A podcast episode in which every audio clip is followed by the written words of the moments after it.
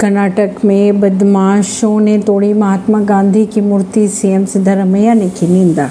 कर्नाटक के शिमोगा के गाँव में लगी महात्मा गांधी की प्रतिमा को रविवार रात अज्ञात बदमाशों ने क्षतिग्रस्त कर दिया। घटना की निंदा करते हुए मुख्यमंत्री सिद्धारमैया ने कहा ऐसा करने वालों को पकड़ा जाएगा और कानून के अनुसार दंडित भी किया जाएगा। पुलिस की अगर माने तो ये बाइक सवार बदमाशों के करतूत है, जिन्हें पकड़ने की कोशिश जारी है। परवीन सिंह नई दिल्ली से।